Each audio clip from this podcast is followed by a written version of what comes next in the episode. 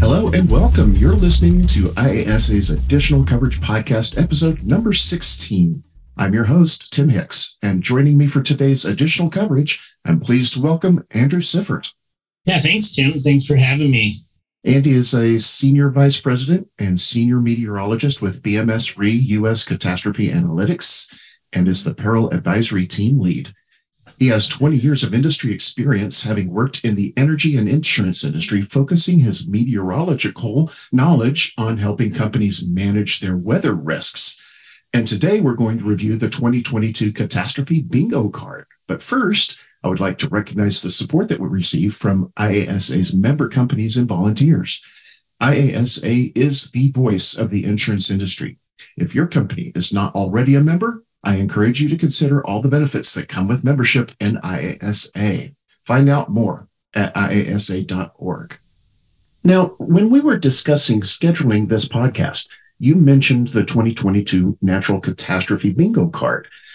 I know there have been at least 15 or more weather or climate disaster events. Some were pretty bizarre with losses that exceeded a billion dollars each that affected just the United States. And that's not even counting what else has happened around the world.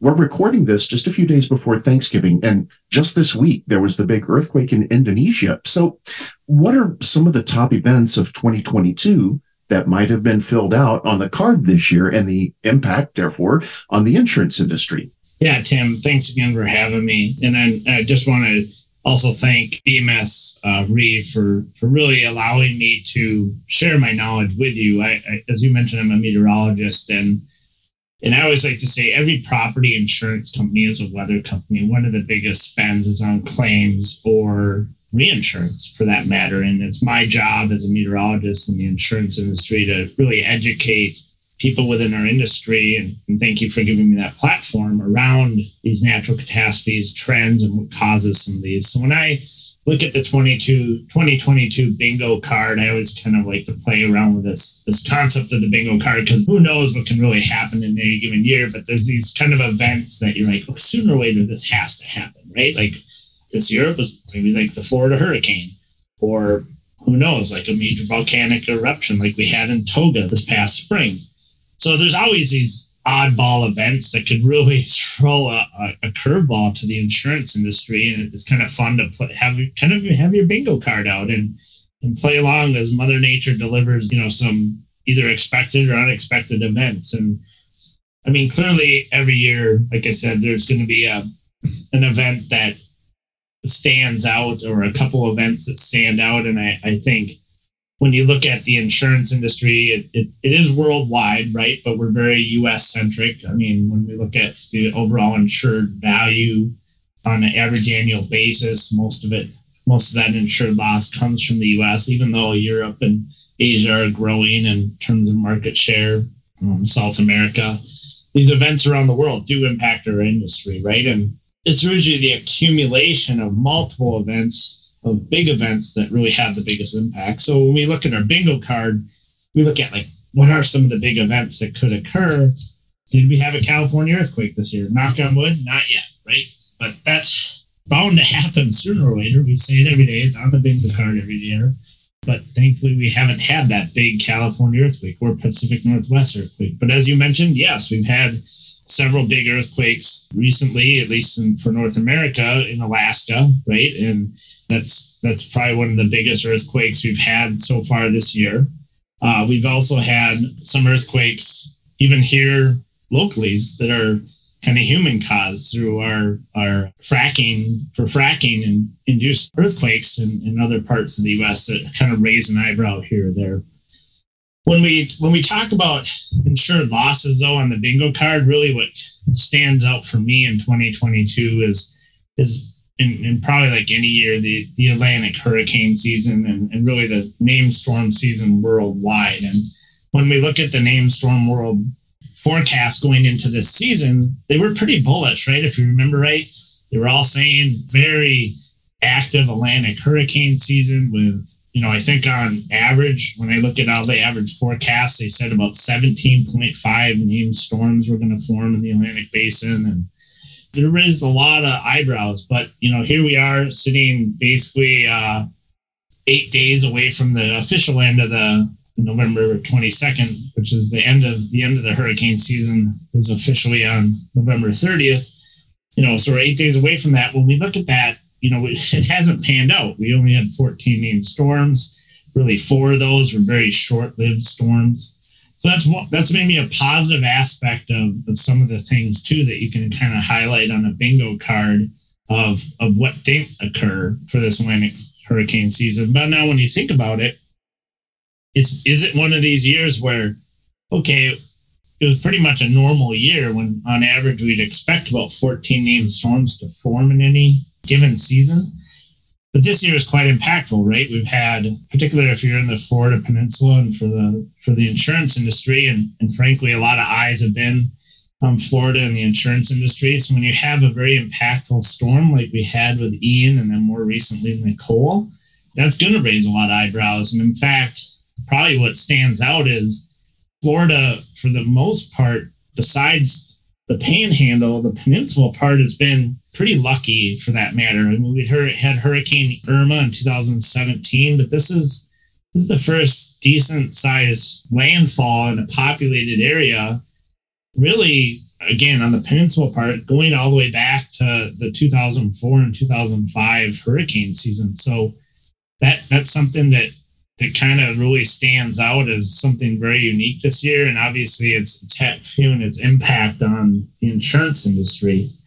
The other the other peril that we probably need to highlight that probably gets you know that gets a decent amount of attention in the spring, but is really a year round peril is the severe convective storm peril. So hail, derechos, tornadoes, Right. I know I didn't have tornadoes in north central Texas in November on my bingo card. You know, that that's always an attention getter for the insurance industry. In fact, it actually drives quite a bit of loss. I mean, when you look at a pie of basically all the potential weather related losses, it accounts for almost 40% of the insured loss that can occur across the US in any given year. So when we look at severe storm, this year, what stands out to me on that kind of retrospect of what's kind of occurred, hail tends to be that drive about 50 to 80% of that total insured loss of SCS events. And we haven't had a lot of hail events this year. We're actually very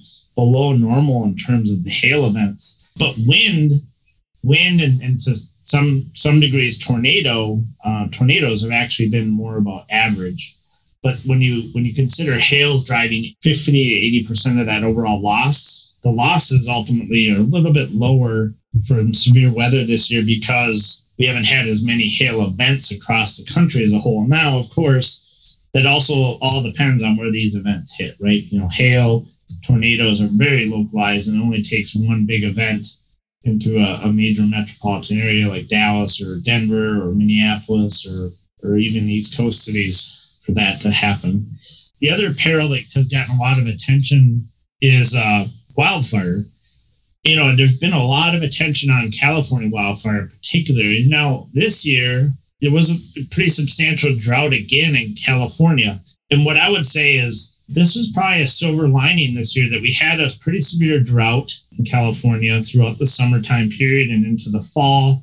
Thankfully, they're getting rain and some precipitation the last couple of weeks that have kind of put a, a damper on the overall fire late fire season that we've had in recent years. But the fire season has been, you know, somewhat tame compared to the last couple of years, which again is a pretty good news to the insurance industry. So on the bingo card, we have yet to kind of have that big industry event to, for wildfire that we've been kind of accustomed to. Now, with that being said, we got to remember back, it's not always about California, just just last year, right at I, I think right after Christmas, we had uh, the, the front range wildfire. So these wildfires can pop up or you know basically start in any given day given the fuel and fuel moisture and fine fuels so we have just kind of got to kind of hold our breath here for the next month or so and and hope we don't have any big industry losses for wildfire but uh that's kind of my, you know, you know, and of course the bingo card has other things, geomagnetic storms and flooding events, which we kind of have plenty, particularly in Australia this year.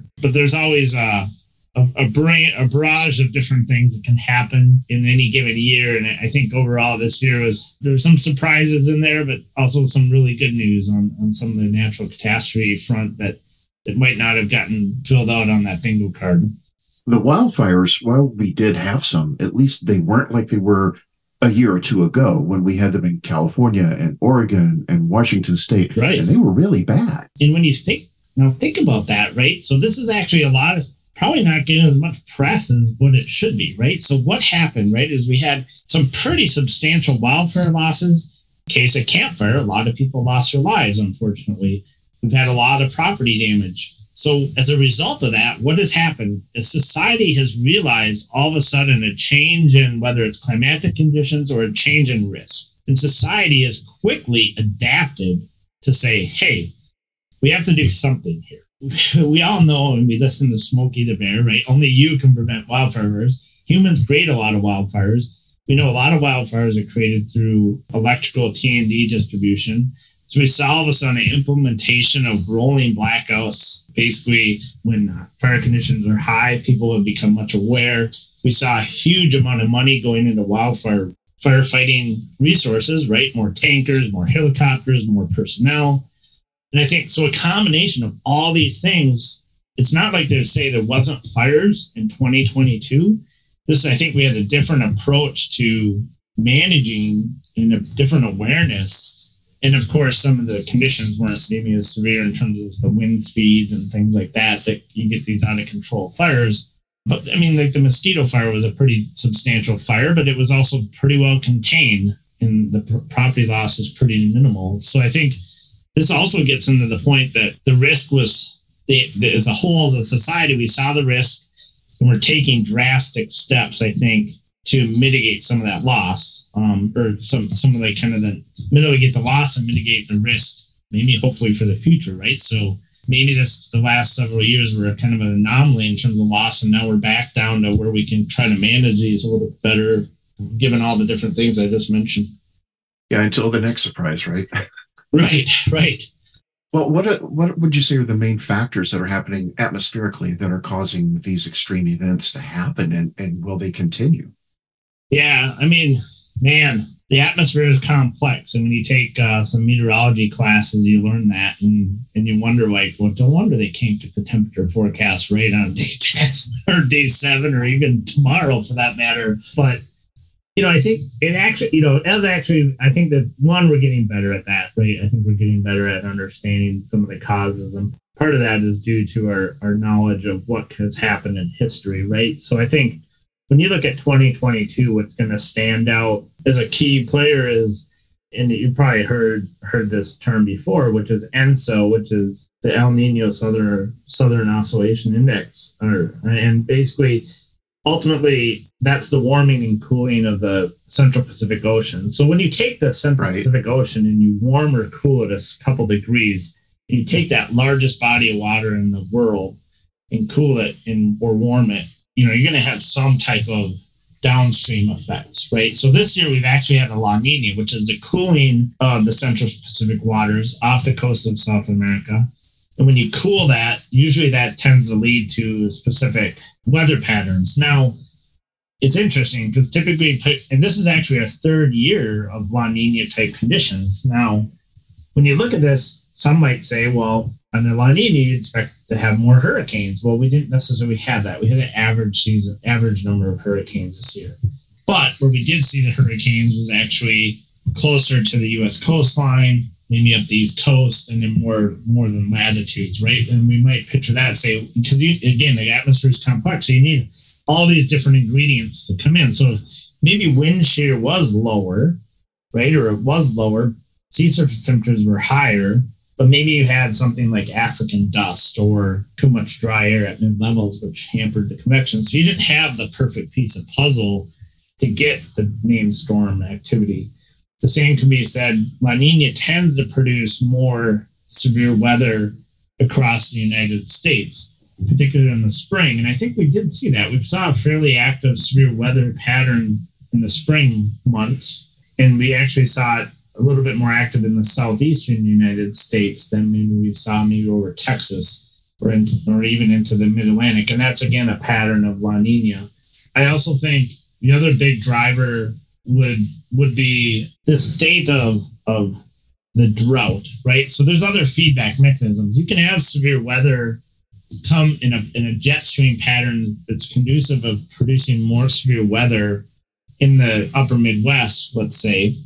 But if you have dry conditions abnormally already set from months prior, the last several months or years for that matter, of lack of precipitation, then that's going to not allow surface moisture to be kind of lapse in the atmosphere coming up from the Gulf of Mexico because you have a drier land surface, right?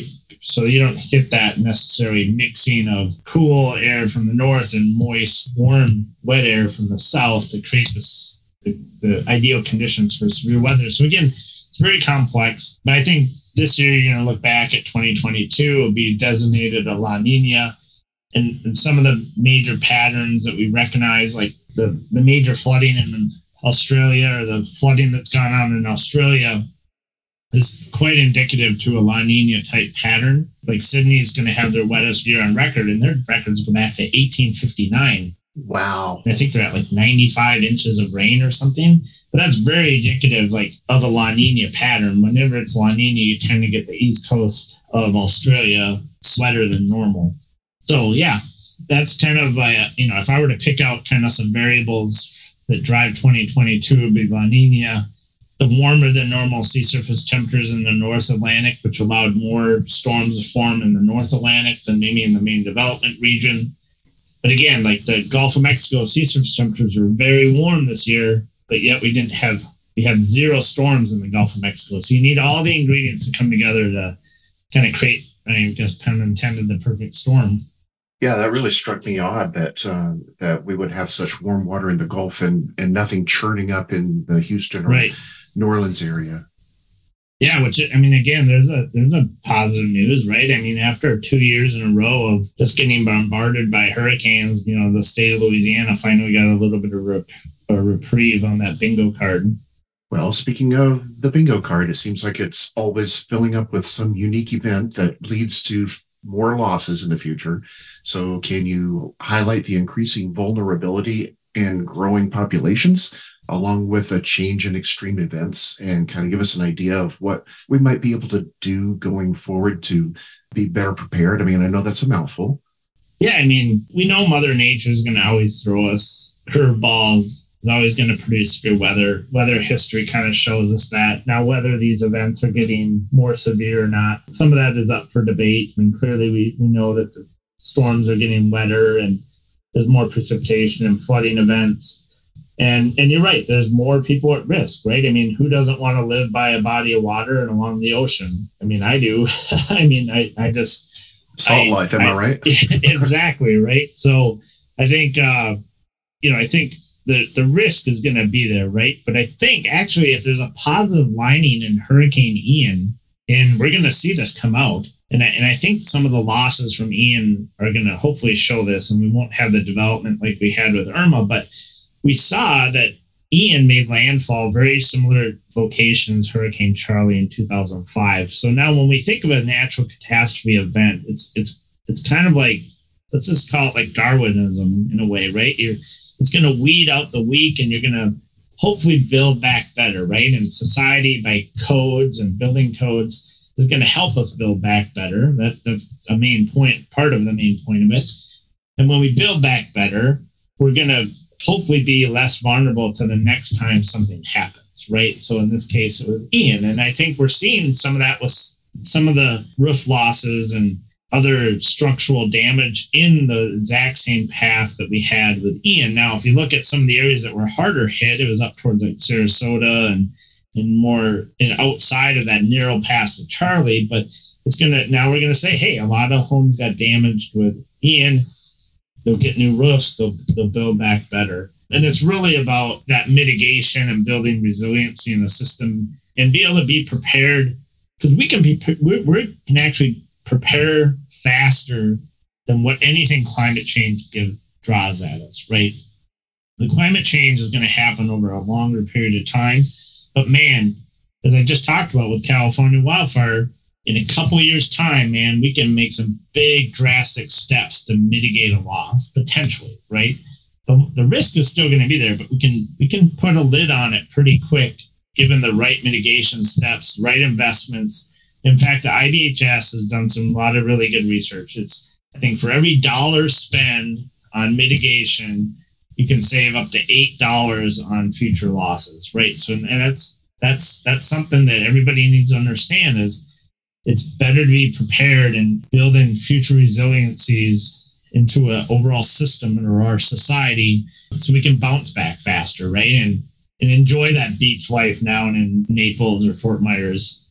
Well, and I think you've got a point there. Building back better will then afford insurance companies the ability to continue insuring, whereas in some locations they just can't do that because they're exposing themselves to huge losses, even even in a reinsurance situation.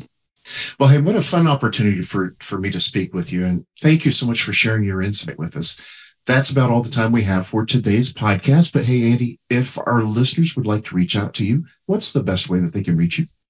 Email would be uh, great at andrew.siffert at bmsgroup.com. Otherwise, I do tweet. I am on LinkedIn. So my Twitter handle is Andrew uh, Siffert or at Andrew Siffert. And then I think on LinkedIn, it's the same thing. So Andrew Siffert, S I F F E R T. Um, and those would be all the great ways people can reach out to me and ask questions or uh, just follow along for the ride as we as we look for the 2023 bingo card coming out soon. Great. Thanks for that. And if you should have comments about the show or any show suggestions, you can always email me at tim.hicks at fisglobal.com. Well, join me for our next episode. You won't want to miss it. I'll be having a conversation with Carly Canwisher from Johnson Lambert about updates to the New York Department of Financial Services cybersecurity rule. If you enjoyed this episode, please do us a huge favor and subscribe to the podcast so that you never miss a new episode. Be sure you let your colleagues know, your friends know about the show. We'd like to have the entire insurance industry following along with us. Thanks again for joining us, and we'll see you next time.